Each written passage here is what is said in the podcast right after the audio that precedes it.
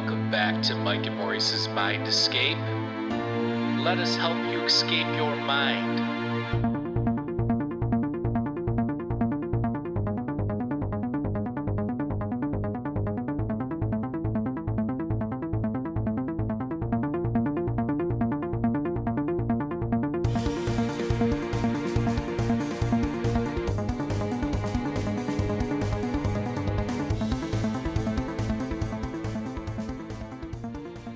All right, folks, welcome back to Mike and Maurice's Mind Escape. We have episode number 144 today.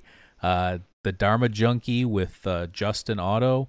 Um, and we're going to be discussing, you know, a few different topics today. Maurice has the night off, but we're going to talk about a little bit about spirituality, a little bit about psychedelics, maybe a little bit about addiction, and uh, we're going to go through all that. Uh, check us out at uh, mindescapepodcast.com. Uh, and check out our Patreon at patreon.com slash mindescape podcast for $2 a month. You'll get exclusive content.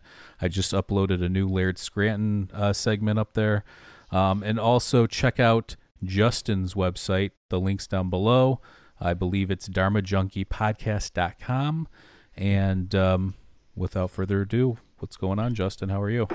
Oh man, I'm good. How are you doing? Good, good. We just did this a second ago, and for some reason it cut out. But yeah, we I, did. I think I had to get to turn uh, Premiere Pro or uh, close down Premiere Pro. Man, if there's one thing I've noticed about podcasting, there's always going to be some sort of technical difficulty. Uh, yeah, at some point, it's like, it's an art it, in a way because you do have to have everything kind of aligned, and even then, you're kind of rolling with it, right? You're well, even then, you're at the not not only the whims of the equipment that could they could fail, but the the whims of of the guest that could cancel last minute and then you're like oh right. i don't have anything else backed up so i don't know what i'm going to do and you kind of got to scramble to put something together you know yeah the guest thing happens um, it happened a little bit more earlier on but um, yeah. you just kind of roll with it i initially kind of took it if somebody like canceled or had to reschedule be like oh this is you know what is do they not want to be on or something like that you know a little uh, neurotic about it. But at the same time, I think you just learn like things come up. Things have come up for us too. Sometimes I'm running a little late than my right. projected time. I mean that that stuff happens.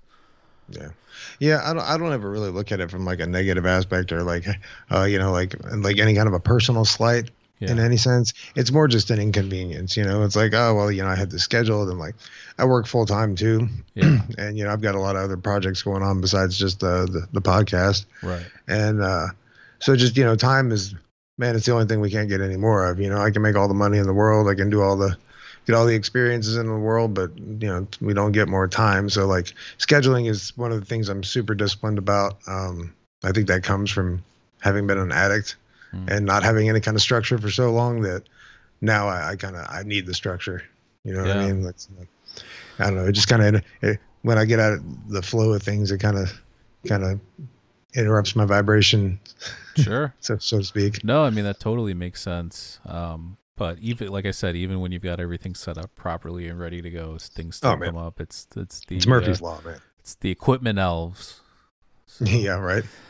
Um, Coming in from that, that other dimension. Before we really jump in here, I do also want to point out everybody go to indrasweb.org, I N D R A S uh, web.org. Um, and sign up. You'll get an alert once the app goes live. It's an app. It's the one that we created, dedicated to connecting open minds and having these kinds of discussions that we have on this podcast and similar podcasts.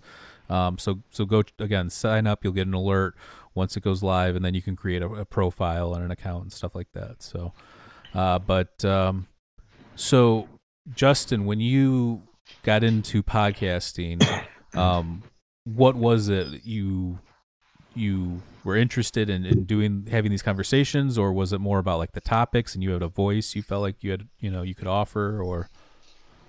No man i've more than a voice i just had questions. Hmm. that's why i, I like uh, that's why i always have a guest on my show. Uh, i like you know uh, just formal conversation. I feel like i can learn something from everyone that i meet.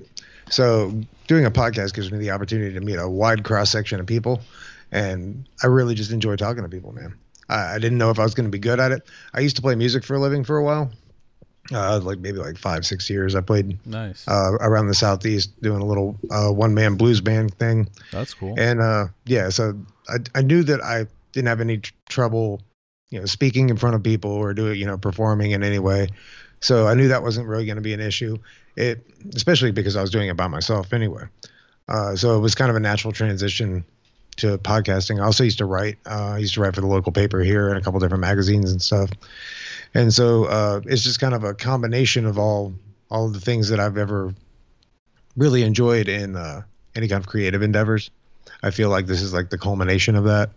You know, because I, I I do music on the intros and I kind of dabble with that, and I get to you know do kind of funny stuff with the intros sometimes, and uh, mm-hmm. you know I that so that's kind of fun, and you know then I just get to talk to people, and that that's my favorite part is just talking to people. really. Yeah, I, I enjoy it too, and getting to interview some of the people that you consider, you know, uh, some of your literary heroes or people that have written books or done research exactly. or stuff like that. Um, shout out to Martin Ferretti from the Alchemical Mind. He's we were talking about getting cut off there before with the technical difficulties, and he said maybe you guys said the pyramids were built by aliens and Zahi Hawass canceled your stream. that wouldn't surprise me. That's actually exactly what happened. No, but uh, uh, well, it will be now.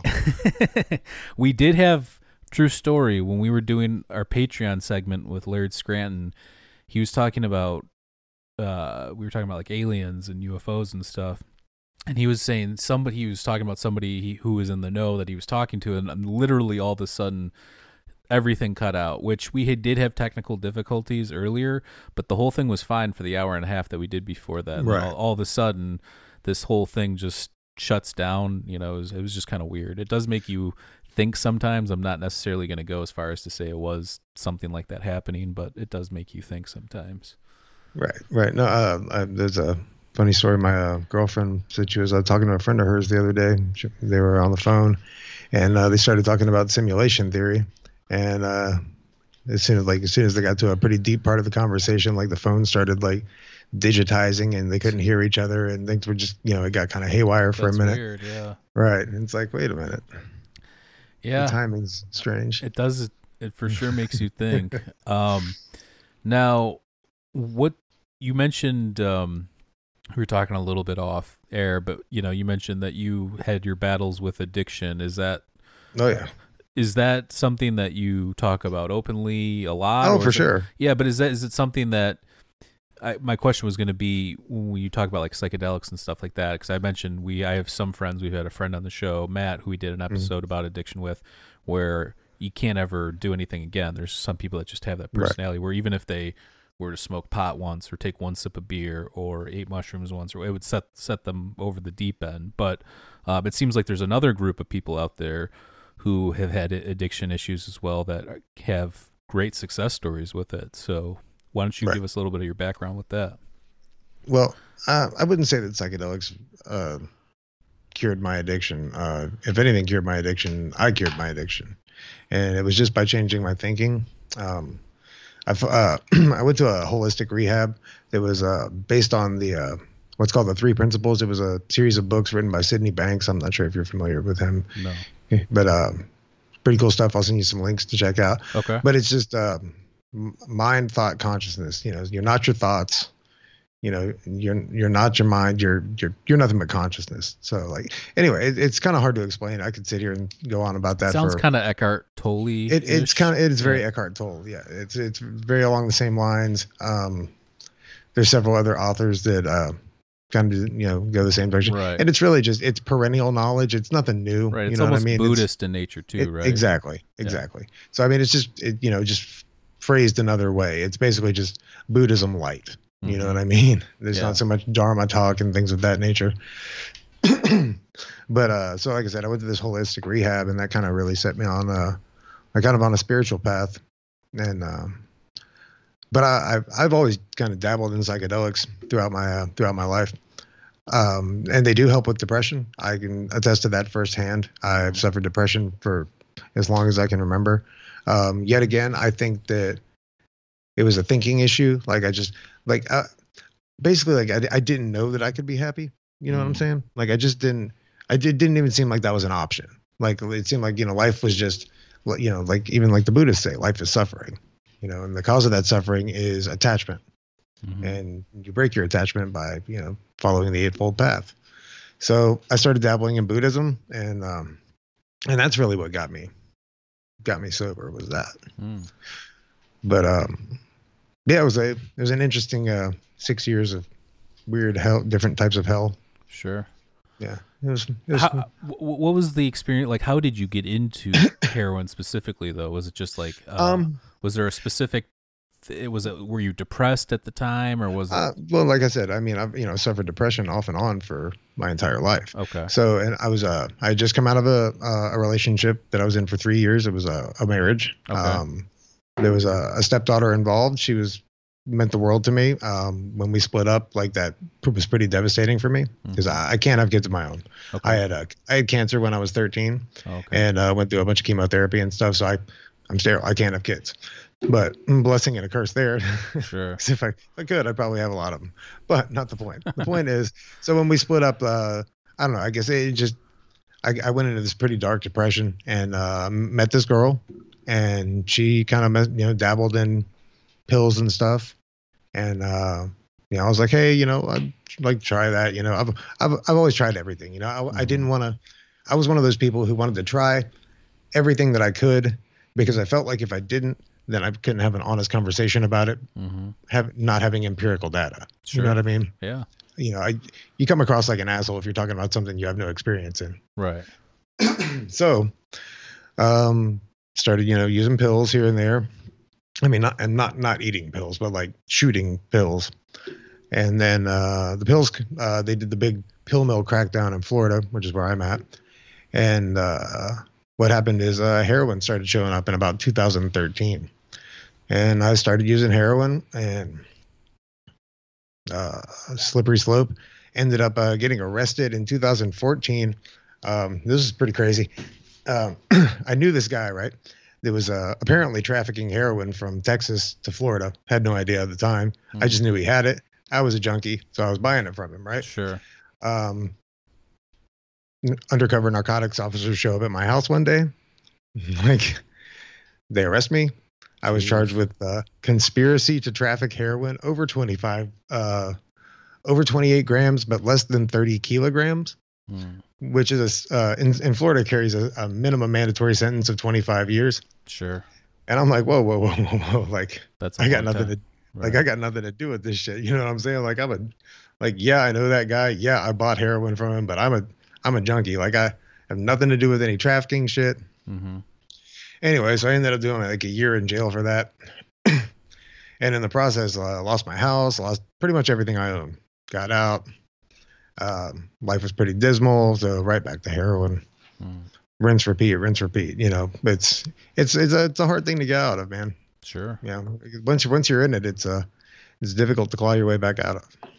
You you mentioned something though that I think is a crossover into not just addiction but other types of mental health issues. So obviously people that watch the show know I have OCD and I've dealt with that most of my adult life and um, you said something that was actually kind of pro- profound in the sense that it, it's like a bad thinking pattern because that's what OCD is is to me. It's not some sort of um, thing that people would imagine like your brain chemistry is just so out of whack. It's more like you Right. got used to thinking a certain way and then that kind of Right. cultivated its own uh burrowed its own way or path through your mind and that's you kind of get stuck in this like loophole if you will.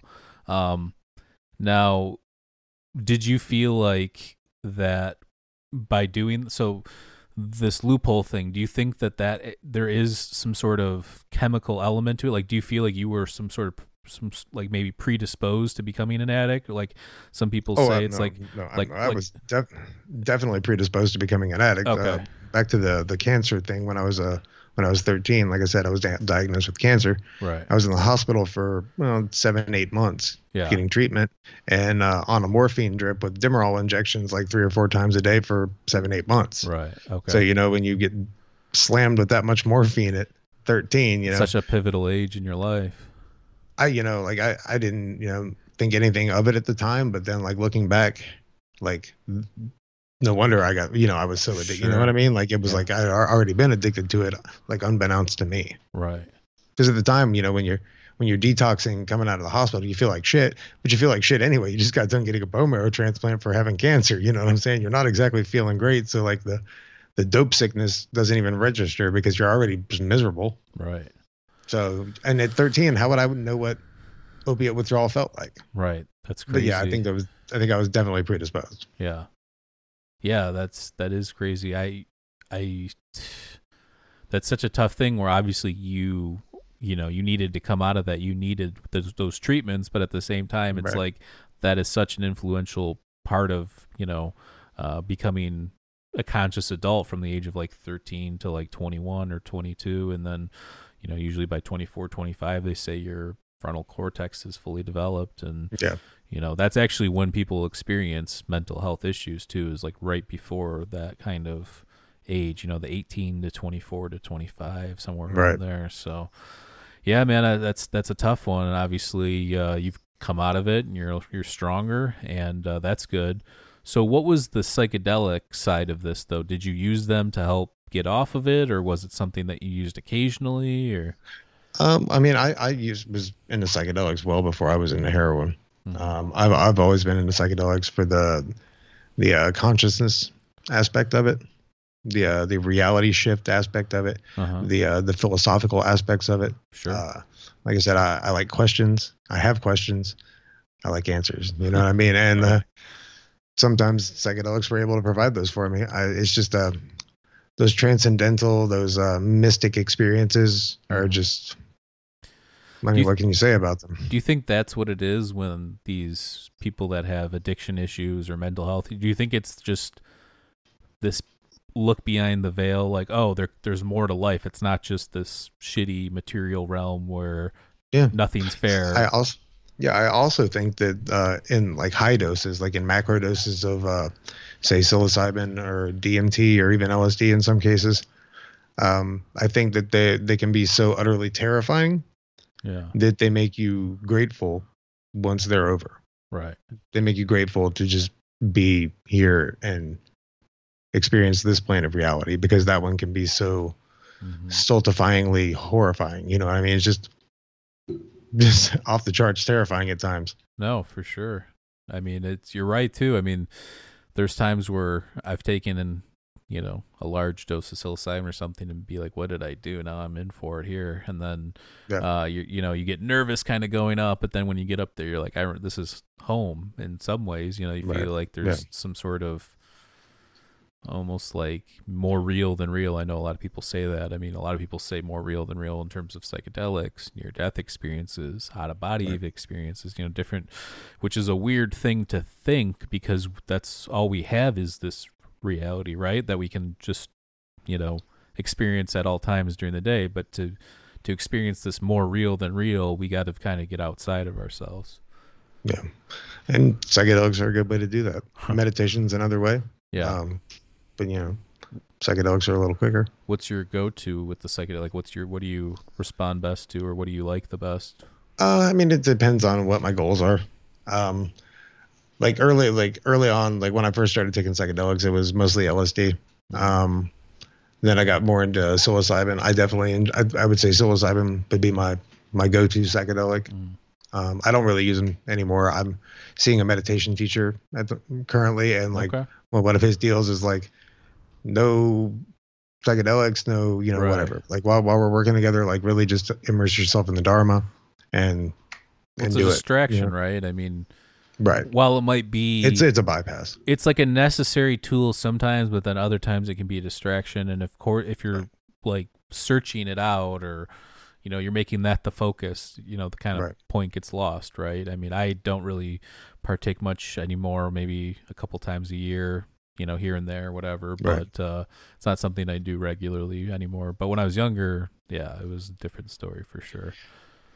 Well, yeah, you know, and when I was younger, it was more of a, you know, I, it was a recreational thing. Like I didn't know it could be anything other than that. You know, Right. I was young and I was, you know, I was a dumb kid. Like you, That's most you're- when the you- case. when you're though, right? 16, when Yeah. you're 16 and you're eating hits acid, you know, you're not thinking about, you know, and mystical and you know, Right. like But you're when not you're trying to, you're trying to think, it's not about spirituality at that point. You're, it's about like doing something on Saturday night. Hey, let's drop some acid. Okay. right. you know, like sounds like a good idea, I guess. I would say though, when I was younger, I did it not it wasn't like peer pressure or like oh this is cool. I had honestly had this thought that there's got to be like more to life and being raised Oh yeah. kind of like religious, you know, Catholic. I went to Catholic schools till middle school. Um and I'm not really a religious person, but I felt like that there is something more to life than just just this material realm. So, yeah, I mean, 13, 14, I start to get curious. You know, you start thinking about aliens and different realms and weird things, and then Oh yeah. uh, you start to experiment. But you're right. I don't think that there's this like you don't have this reverence for these substances. You know, when you're that age, that you would, let's say, now or in your late twenties or early thirties, or when you have an Exactly. awakening experience where you're like, oh, this is this could be medicine. This could be, you know, something transcendent to help me get through some tough times. You're look, you were just looking at it as like, what's cool to do on a Saturday night, or you know, whatever the case may be. Exactly. Um, what when you get it like you said you, you have a teacher and so is it like your guru would you consider or just somebody that you kind of follow Um, or well, he's um he kind of acts as my counselor and just my my meditation coach. You know, just my kind of my uh life coach slash counselor slash meditation teacher. all right Yeah, yeah. that's cool And he's amazing. His uh his name's Mikey Noechel, and he's uh based in uh, Nashville. It's a Wild Heart Meditation Center in uh, Nashville. okay And, yeah, they're amazing. They've actually got this big Buddhist study series coming up pretty soon, which is going to be pretty awesome. I'm taking, going to take that and uh, then uh, further down the road, probably look into doing some sort of meditation teacher training myself. okay yeah meditation for me I, I think there's obviously different types of meditation and there's different um you know there's different ways to do it number one but then there's different versions of it that people get different things out of you know there's mindfulness there's um traditional there's very what i would call like visionary style uh Right. i mean what what are you into or like what have you done or is this obviously Well, there's different meditations for different things. You know, um, there's loving kindness meditation, you know, Uh-huh. um, towards yourself, towards others, towards the world at large, towards the universe at large. There's, um, you know, mindfulness meditation, which is, you know, just practicing being in the here and now, as Ram Dass said, be here now. uh-huh. You know, not worrying about the past because the past is gone, not worrying about the future because the future never happens.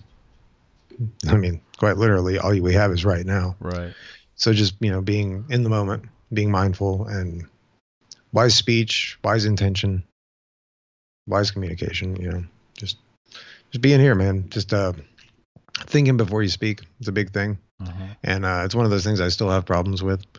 Like I said, I think I'm getting a little better at it, but uh, all we can do is try. Yeah, that's uh I mean as a podcaster and I'm sure you feel like this too. I've you know, when you, I don't go back and listen to our episodes unless I've listened to a couple of the ones of people that I love their books and their research and I want to look back to see if there was anything new that I had missed from Right. uh maybe or something that I brought up that they answered that wasn't part of their stuff. But so you know, once in a while I'll listen, but for the most part when I edit um some things here and there or we don't do it live and I have to edit it or something, I will listen.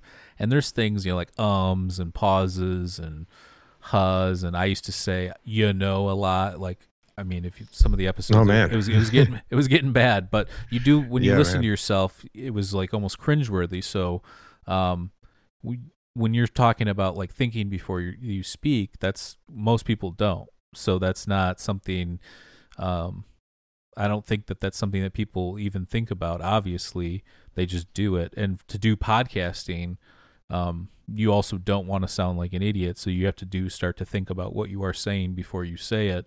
And you're right. I mean, even I, we're on episode 144.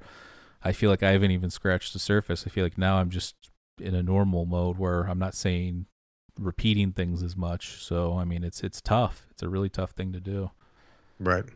Yeah, I I had that issue for a while, especially the exactly what you were saying. The you know I did that, and I noticed myself doing it, and Yeah. I was like, man, I got to break myself with that shit. Yeah. That's got that's got to get old real fast, man. Right. People are gonna hate that. If I if I don't like it, they're certainly not gonna like it. So I, I've been working on that, and uh, you know, just knowing when to shut up, man. Like you know, learn breaking breaking away from crosstalk. That's a big thing, and I try to practice that in just everyday conversation. It's good practice for podcasting, I think. Just giving people the room to speak, because most people are just waiting. They aren't even listening. They're just waiting to give their answer. You know, sure. that's my what I've noticed. For sure. Most most people have a preloaded answer before you're even done talking. Yeah. I mean, I'm probably I've I can think of times where I've definitely been guilty of that myself or if I'm trying to adjust something or do something, I think that's it's almost like a mechanism to keep it going in a way, but there Mhm. are probably people that do it mindlessly, like you're saying like like habitually, like they're not even registering what's being said. They just are going to move on to the next thing. Right. Um, so I do think that that can be the case sometimes too, and um, yeah, that's definitely something to watch out for. Yeah, I mean, it, you know, I only notice it because I'm guilty of doing it, just like anything else in the world. You know, anytime I feel, I, I don't want to use the word judgment because it's a little harsh. I'm not gonna put use the word judgment there, but anytime I, anytime I get a, a less than stellar emotion, we'll say, about something, it's or someone, it's probably because I'm guilty of doing the same thing myself, and I, I feel some sort of deep shame subconsciously for it. You know, so like that I think that's why I notice when people do it, you know, the, the crosstalk thing or the the ums and the you knows and because I know I'm guilty of it. Right. Man, I'm I still do it. And, Everybody does. I mean, let's there's there's people that uh, and the other thing is is there's people that edit their stuff, and I'm sure you know this too. They'll edit all those ums and uhs and nos, so it doesn't even sound like they're saying it, but right. but then you listen to them talk live or whatever. So I think by just recording and leaving it kind of mostly as is, or doing a live show, it's Right. it's your you're you're learning how to talk on the go, so you don't really have that luxury. Yeah, you can't uh, can't stammer as much. You gotta really get, be on your toes, Yeah, which I'm guilty of a lot. I'll I'll I'll bu- bu- bu- bu- bu- you know through some Yeah. sentences. If I if I'm stumbling through a thought, I'm gonna stumble through my speech. You know what I mean? If I haven't fully put the thought together, the speech isn't gonna isn't gonna work either. yeah. But you know, sometimes it does.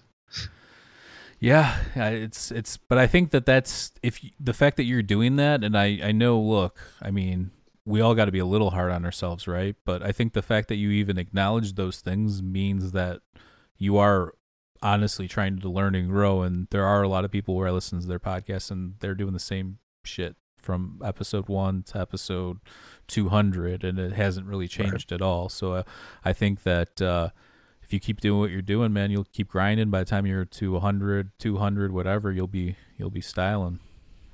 I'm hoping so, man. Um, you know, I never really expected a big response from it. It just it was something I just wanted to do, man. It seemed like a it would be just I had no, you know, I had extra time on my hands, and I was like, you know, because I had had this, like I said, I'd had the idea to do the podcast about a year ago, Mhm. and uh, just never came to fruition. And I was like, you know, I've got some time, and then the pandemic thing happened, and I was like, well, I've definitely got time now. so, so uh, I just you know started working on it and one day at a time and just put it together. And I'm on this, you know, I think I'm on episode 15 right now. We're about to put out episode 15. So it's pretty, you know, it's been fun. It's, yeah, I tell everybody the same thing though. You got to keep grinding, man, because That's there's it, man. there's um there's like a million pod for real. I think there is a million podcasts now, if I'm not Mhm. mistaken, at the last numbers that I saw. So, um, I thought we got into the game late three years ago, and it just seems like it's even exploding at a higher right now, especially like you mentioned with the pandemic and everybody being at home. I feel like there's a lot more Yeah. people that have free time or want to get creative, which I think could be a good thing if it's going to help you stay oh, for sure. sane and not freak out with all this stuff going on. I think that's a good thing. So,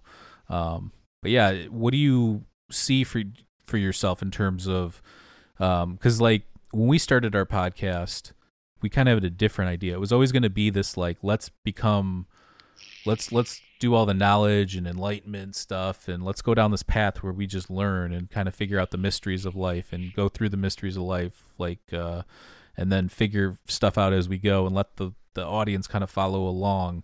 Um and then it's it's pretty much that but it has kind of shifted where our focus was a little bit more specific before. Now we we didn't come in thinking that we were going to talk about psychedelics we didn't come in thinking that we were going to talk about uh, as much consciousness stuff as it, it was more going to be about like ancient civilizations and esoteric knowledge and that kind of stuff. And Right. from there we realized oh these things encompass all these other categories. So do you have like a plan of what you're trying to do or like a, a main theme or is this just something that you just kind of go with the flow Man, I'll tell you, uh, when I first started it, uh, I was like, I'm going to do this podcast and it's going to be about addiction recovery. Like that was my thing. Mm. That was what it was going to be about. And then uh, I did a couple episodes, like I think three episodes that were pretty pretty focused on just addiction recovery, and I was like, I can't just I don't see this going just directly in this in this direction. Mm-hmm. And you know, I've always been into a lot of like esoteric shit, man. Mm-hmm. Like uh, you know, and a lot of psychedelics, a lot of um, occult stuff. And I was like, you know, I'm gonna start getting some more interesting people on here. I, I'm gonna have fun with this. Like, if I'm doing it, I'm gonna do what I want to do and talk to the people I want to talk sure. to. And so, like, you know, I reached out to like you know people like Dick Kahn, and uh, he's he's he was awesome. I loved him. Uh, Greg Lake, uh, you know, he did that uh, book, uh, Psychedelics and Mental Health, uh, Mhm. uh, on psilocybin, which is a really good book. I recommend that to everybody. Uh, that's he's actually putting out a series. I think the next one he's doing is on a DMT, so that Oh, should be pretty good. Um, but you know, man, I just want to talk about what I want to talk about. It's like the basically, I when I came up with the idea, it was like you know, I do want to talk about psychedelics. I do want to talk about addiction recovery, but I also want to talk about Satanism and you know, and, and a whole host of other things. You know, I want to talk about whatever I want to talk about, whatever I feel like. Sure. You know, whatever guest I feel like. I, you know, like I've got a, I think I've got somebody. Uh, one of my next guests is going to be uh, talking about uh, ritual magic, Mhm. and then I've got a, I do have a Satanist coming on shortly after that, and uh, talk about that. And Okay. just, you know, random theology and philosophy and and you know, like you were saying, these are all encompassing. You know, these are all. If you did a Venn diagram of these things, we're this podcast is like right in the middle. Sure. Yeah. Yeah, I think um with the whole topic thing too, like you mentioned, you know, why not just if you do what you're passionate about, it'll come through, I think. And I think that that's where some Right. people get lost. They're like, let's just think of a theme or let's just think of a name and then we'll that'll be the podcast. We we we aren't passionate about true crimes, but we're going to do one on that Right. because it's popular or whatever the case may Right. be. So I, I think that the passion comes through when it's something that you're passionate about. So if it's like a, Absolutely. you know what you just mentioned the occult and the uh, um, the different takes on different things i think that that's that's awesome and i think that people will definitely respond to that for sure um, were you nervous about talking with people about these kinds of like psychedelics and stuff like because I, I even though i've taken psychedelics a ton, ton of time ton of times excuse me uh, Mhm. the first time we talked about them on the podcast with i think it was um, it was Aaron Voot maybe a little bit, or maybe it was Dick Kahn, I forget. But before that episode, I got like nervous for some reason. I don't know what it was, it's like doing it live, talking about this topic. You know, I'm sure somebody I know that doesn't know that about me is gonna hear it. So, was that ever a thought to you, or no? Man, I'm I'm a pretty open book. Um, I I I don't hesitate to tell people pretty much anything. Like I'll tell you, exa- you know, I'm not one of those people that masks my emotions. I'll tell you exactly how I'm feeling, and I'll Mhm. tell you pretty much anything about me. I'm, I have, and that's one of the things about uh, like my spiritual path that I'm following is just 100% honesty, and that's one of the reasons I wanted to do this podcast too, is to be accountable to myself. So if I'm going to talk about psychedelics, I'm going to do it openly. I'm, I'm going to do it freely because I think that the uh, the dialogue needs to be opened about psychedelics to take the stigma away from them. For sure. With so many clinical trials going on on MDMA, psilocybin, you know, um, you know, and Strassman did his studies back, you know, what 25 years ago. With with all these clinical trials going on, all these studies on psychedelics. Look, man, you know, you've seen the the David Nutt harm index scale Right. like psilocybin's the safest thing you can do across the board safer than tobacco safer than marijuana you know alcohol alcohol is the worst thing you can put in your body yeah. let's be realistic so you know if alcohol is available in every corner store and every grocery store and everywhere i go Right. And that's okay and that's the worst thing you can do for yourself and society. And these mushrooms that grow in the field are illegal and they're the safest thing that you could do um, one of the most beneficial substances you can take as far as quote unquote drugs are concerned. And when you come down, you don't want to do anything for a while, You don't no matter do what it. is. dude you're not going to get addicted to psilocybin Right. nobody takes a big psilocybin dose and goes man i can't wait to do that again Yeah, tomorrow most people say I can't wait to not do that for a while, but that was awesome. Yeah, I mean, the, the first time I the first time I had, had a big DMT breakthrough, I was like, "Ah, man, I am good on that for a while. Like, I don't need Yeah, to do that Dick again for a, saying. for a hot minute. I am good." But yes, I I I I, openly talk about it because I do want to take the stigma away from it. You know, Yeah. and that's the big thing. Is like, look, man, it's 2020.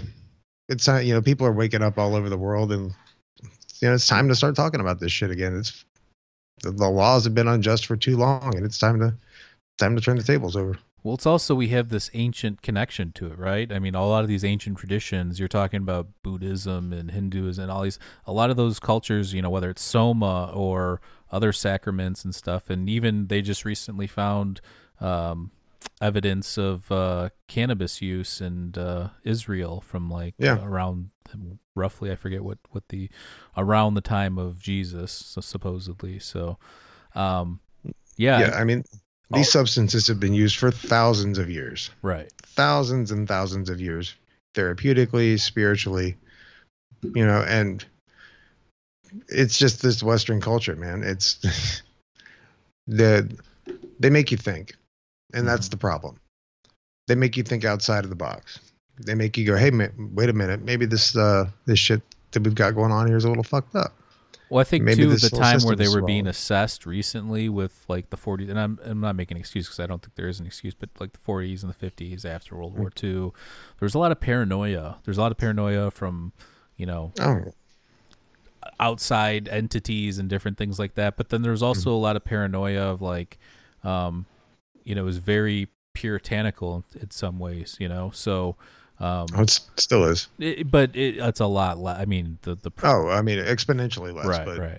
let's not, you know, But I mean, let's not say that it doesn't. so you look at that that, there. that time and it just seemed like that kind of was it was the worst time that those things were being investigated or the science was look investigating you know those psychoactive compounds i think that was the worst time for that given the nature of what was going on in the world at the time so um i mean if you even if you look at like a lot of the early hunter s. Thompson stuff or the electric kool-aid acid test like all that kind of the counterculture Right. what was going on at those times. And ken kesey Oh, and some of the first people to take these things and in these Yeah. trials and stuff like that. So i think that it was just a, a weird time to get into that kind of stuff. But i think now it was a mistake looking back. And even people you i'm sure do you ever watch hamilton's pharmacopoeia with uh, Oh, yeah. yeah. So there's he's big on not not blaming the compound no matter what it is you know he thinks all drugs should be legal and it's it's up to the person who's using it to be responsible I agree with that 100%. yeah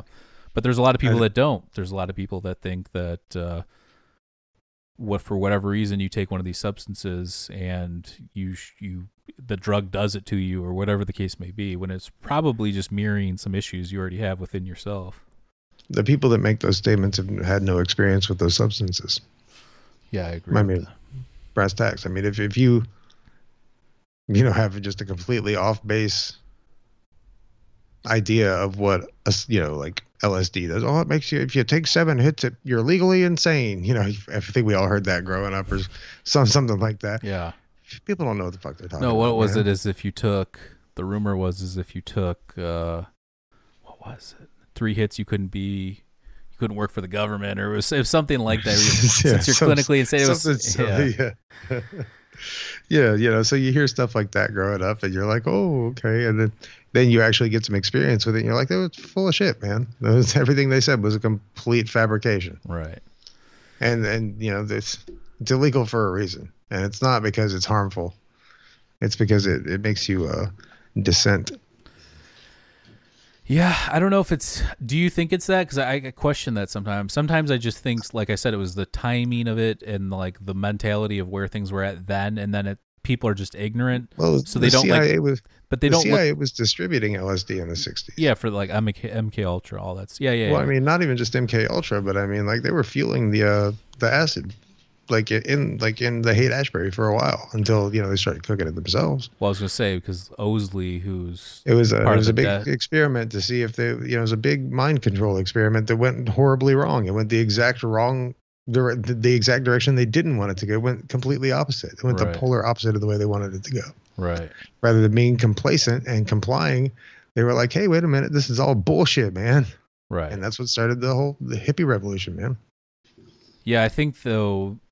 See, I, I get torn on this because I do think that there's a level of ignorance that it, there's just systems in place, and these systems push things through, and there's not really a con. Maybe there is some sort of consciousness in the system being directed by energy of some kind, but I do think that a lot of these things are just product of systems that are just either flawed, don't get revisited, don't get fixed, or for whatever reason they just get Oh, yeah. swept under the rug, like the whole marijuana thing. Like okay, some guy's timber industry was threatened a long, long time ago, and we still Right. have these stupid laws in place today. And this thing's Yeah. obviously, you know, helpful to a lot of people out there. So, I, you know, it's just one of those things where I think it's just flawed, ignorant systems. Yeah, between uh, Hearst and uh, Anslinger, they really screwed us on that one, right? Right. Yeah.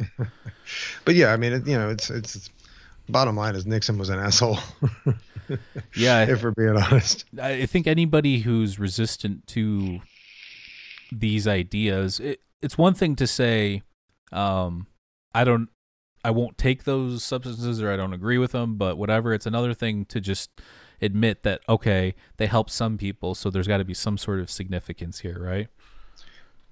I mean, look, if it helps two out of ten people, then it shows some sort of benefit, right? Right. It's just another option. It's just, I mean, there's a lot of options out there. You know, you can get all the the uh, pharmaceutical antidepressant meds you want, but um, you know they might give you suicidal ideations, and they might do a lot of other things. You know, all the um, antipsychotics, all the antidepressants, all the mood stabilizer drugs. Those have serious effects on your psychology, and they change you.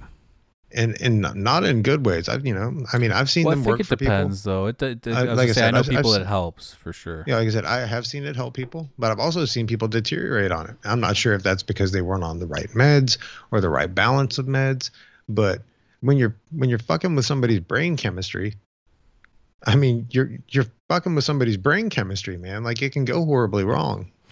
And uh, I think you know, like we were talking about, psychedelics have been used for so long Right. In so many capacities. Why why would they? Why would they have been used for so long if they weren't beneficial? Right. if you know it just makes yeah, I. I don't disagree with you. I think that if you even look at like our cannabinoid receptors, like obviously there's a reason why we have these receptors in our body. There's a reason why we have serotonin in our body. Yeah. Um, so I, I'm not disagreeing with you. I do. I will push back a little bit on that. I do think that while some people push back against big whatever and this and that, I think that there there are a lot of people that that these medicines help. I'm not one of them. I had Oh, my no. own issues with them because I I was resistant to a lot of the different medications that I tried. oh but no but I have I, I do know people that they do help, and I will say that not even not psychedelics is for everybody either, especially people that have um they're pre you know they have you know a lot of family members that have had Yeah. schizophrenia or they're predisposed to that. Like don't look into this, you know, talk to a doctor. Don't just start taking stuff. I mean, you have to be careful too because eh, especially when we do these podcasts, you have a responsibility just like um you know, you might have your opinion on things, but I think we do have some sort of responsibility to the way we talk about these things too. Where I look at psychedelics as another option. I know some Oh, people for are sure. pushing it to the forefront and saying this is the No, no, no, solution. I'm- I'm no, open not to that, uh, but let I'm the science the yeah, but let I'm- science get there. That, I'm just giving my opinion because I do think Yeah. that, that it is a fine line to walk because I do think that there are a lot of conventional medicines and conventional therapies, whether it's CBT therapy or you know drug therapy, whatever it is. There's a lot of stuff that you know a lot of programs out there that help people. There's a lot of medicine that helps people, but I do think that there is like we're talking about a population of people that are resistant against these conventional therapies and drugs, and I think that that's when it's nice to have another option on the table. Right. Well, I mean, and that's basically what I was getting to is, you know, for sure, there's a lot of medications, you know, pharma, actual pharmaceutical medications that, that do benefit people. And I'm not, you know, disqualifying them at all. If, if they work for you, they work for you. But, you know, as you were saying, it would be nice if we had the option. Mhm. And that's, that's my driving point. And that's why I talk about psychedelics is because they need to be an option Sure. you know they they're absolutely not harmful if you're you know if they're taken in a therapeutic setting you know with a certified professional Mm-hmm. guiding you through the experience there's absolutely no harm involved you know the ld50 rate on psychedelics is so high there's no chance of death Mm-hmm. you know i mean there's just too many benefits to to turn a blind eye to but i you know i'm i'm in agreement with you i'm not i'm not discounting pharmaceuticals it would be nice to have some other options available though that were not weren't stigmatized you know 40 years ago Yeah, yeah, for sure. I mean, I'm not. I'm not. Again, 50 years ago I'm.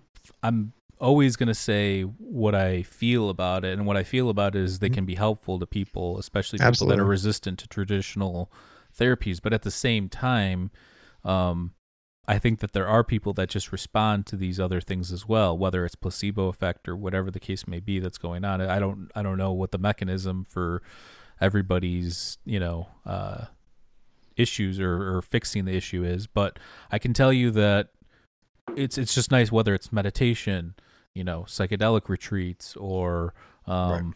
Whatever the case may be. You want as many options on the table because there are people that are going through these. This you know, mental illness is obviously an issue. We haven't gotten that figured out at all. Um, as you can see out in the world right now, I mean, there's a lot of people struggling. What do you uh, what do you think is the uh, if you had to speculate on a root cause for the the amount of mental illness in in the West, what would you say it was? Would you say it's Western culture itself? No, I think it's evolutionary. Really? I think we are at a point where we are at uh, um, a transitional point, and I think in our evolution where you used to your fight or flight used to be channeled correctly, meaning there would be a bear behind you, or there would be right. um, you know, a hurricane coming that you have to flee from, or whatever the case may be. There was right. real flight or flight, and right now we don't have that. We live in, for the most part, nice, right. safe homes, and um, you know, I, I think that there is a way to figure out what's going on and i think too much time and space to think is allowing us to like think about stupid things not necessarily stupid to people out there, but stupid in the sense that there're things that we shouldn't be thinking about. There's things that we shouldn't be worrying about, but we do it and we do it, um, you know, compulsively, and that's what leads to a lot of these issues, whether it's addiction or compulsive thinking or anxiety or OCD or whatever the case may be. I think it's all right. coming from the same place, which is we're not. We have this part of, of our body chemistry, the the fight or flight, that isn't being um, isn't being used properly anymore because there is really no you know it's it's in some sort of transitional mode i don't know again i'm not an evolutionary biologist i don't know exactly but that's just my sense from like reading books like homo sapien and learning right. about a lot about like our history and stuff like that no and you know that's uh that's one of the big things about um mindfulness and mindfulness meditations and things of that nature and just living a, a mindful life is at least in my understanding, depression is caused by regret of the past, right? But the past you can't change. The past is gone. It doesn't exist any for any longer. So there's really no point in worrying about the past because there's absolutely nothing you can do about it. No matter what you did, it happened. No matter what they did, it happened. Right. It's it's over. It's it's it's fine. It's over. You know, I don't care how horrible it was. Um, you know, whatever the experience was, it doesn't matter how terrible it was. It's done. You can continue to let it affect you, you can let it define you, or you can choose not to. I mean, it's really it, it might sound crass, but it's it's really that simple. Anxiety stems from worry about the future, things that you can't control. Mm-hmm. It's just fear of the unknown, which is natural. People fear what they don't understand. People fear the unknown. Mm-hmm. So of course there's a natural anxiety because people, especially with this whole thing going on right now, there's a lot of uncertainty. So anxiety is at, at an all time high, I think. Oh, for sure. Because of the uncertainty of it. You know, it's like being in jail. You don't know when you're getting out. Mm. You know, certain places are open up, but uh, other places aren't. And, you know, I feel for those people. Yeah. Because, uh, man, it's been going on for what, six months now? Almost? Five yeah. months? Yeah. I mean, but there's but, a uh, history uh, of that happening on the earth, too. I mean, you go to ancient oh, yeah. times and people going in underground arks, you know, uh, yeah the old story of uh, Yima from Zoroastrianism and going underground, and then you also have, um, you know, the great deluge stories and the Epic of Gilgamesh and all these different. Right. So there's there's there's been adversity. Um, we've been through a lot. Lake Toba, super volcano explosion, seventy five thousand years ago, only yeah. like ten thousand total people survived on the Earth.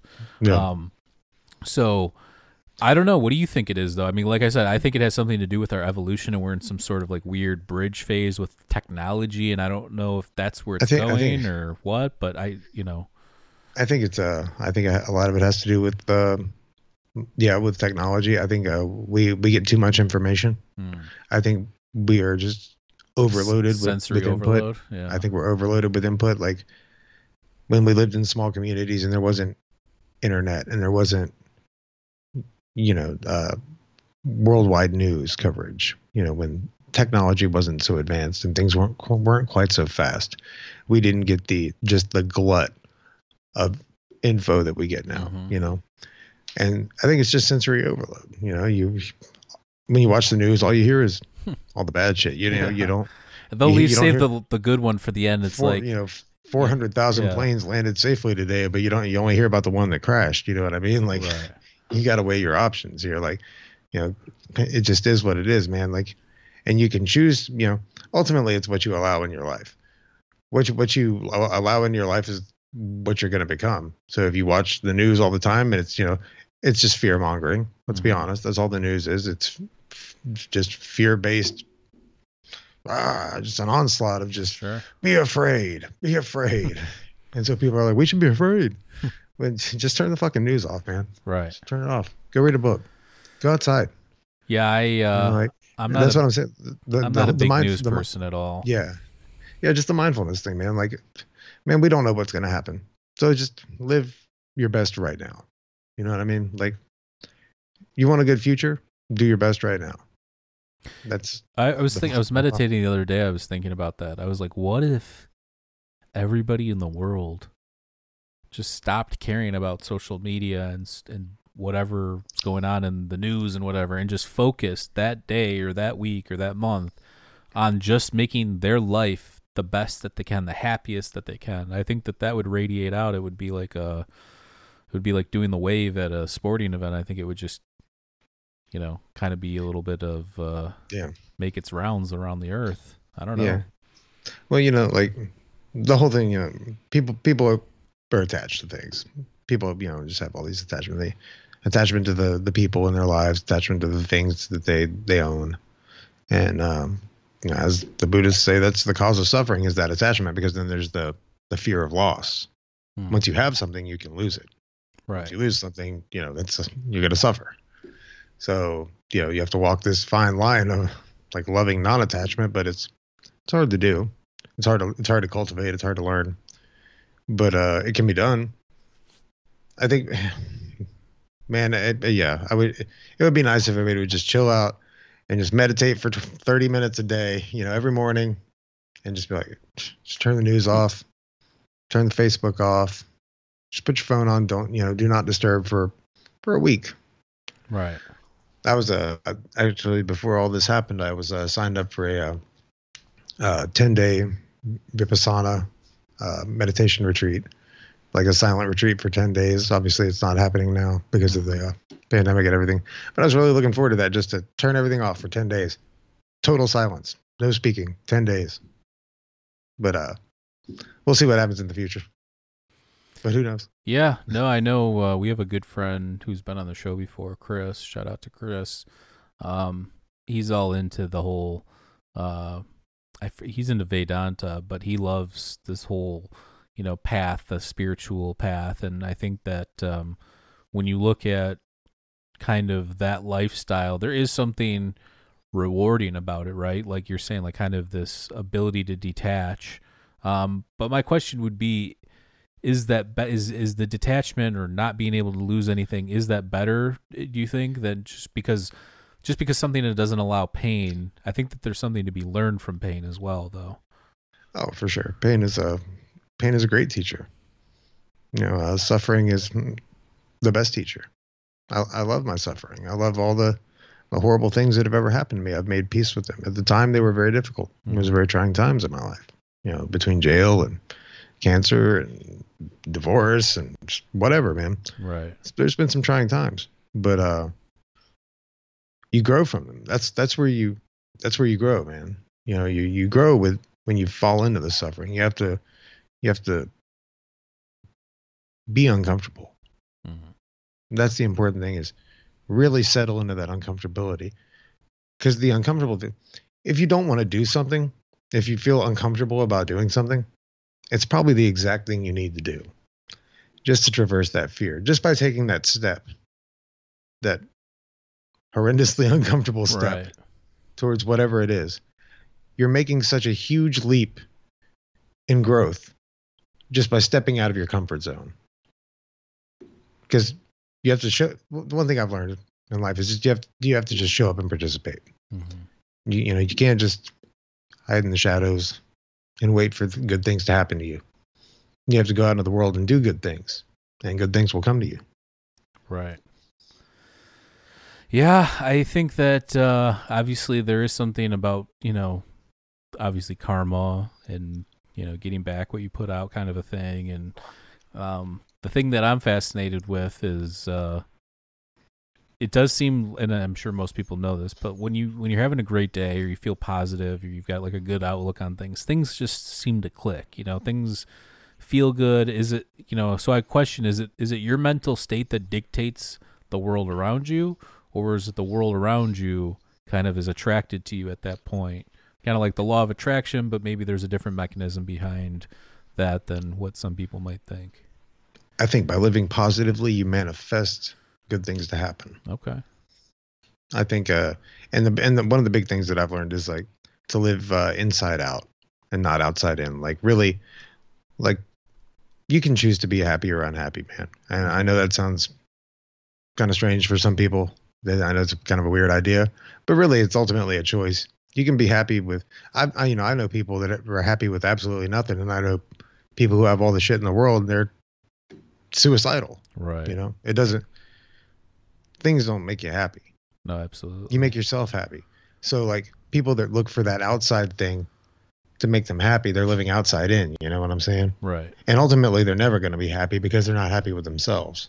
So you have to be happy with yourself inside out. Right. You know what I mean? So ultimately, yeah, you create. I think you create your happiness, and you create the. I think you manifest the world around you. You know, it's people, places, and things, man. And like I said, put yourself in good positions with good people, and good things will happen. Mm. Yeah, I've always been a proponent of that too. Who you surround yourself with, and I'm not saying, you know, abandon a friend during a tough time or something like no, that, obviously. But I think that if you have a good judgment of character and you know this friend's not going to let me get in the car and do this or that friend over there would never do something you know like you surround yourself with people you trust people that would you know treat you like you're their own family or something like that. I think right. that that's the way to go because I do think that when you look at like high school days or even college days, you put yourself in positions with random people and people you don't know, and you you're really taking risks with your life in that regard yeah. uh, to a certain extent, and even getting in trouble with the law. I know there's a lot of people I know mm-hmm. that were kind of straight laced, but they ended up getting in the wrong car that night or whatever, and their whole life gets flipped upside you know flipped upside down. Yeah, and it's a it's a long road back up when that happens too. But it, I mean, it's, it's, not just people either. You know, it's it's things and ideas. Mm-hmm. Surround yourself with positive ideas and positive things. You know, if you if you watch porn all the time, it's probably not going to work out very well for you. You know what I'm saying? Unless it's like, really positive. Well, yeah, I mean, it's got to be like the most life affirming porn ever. but you get what I'm saying. Like, you know, you, you become what you surround yourself with. Yeah. Whether you know it's whether it's people, whether it's uh, places, situations, substances, that you get absorbed into. You know, it's whatever. Just to keep positive things in your life, and positive things will happen. Mm.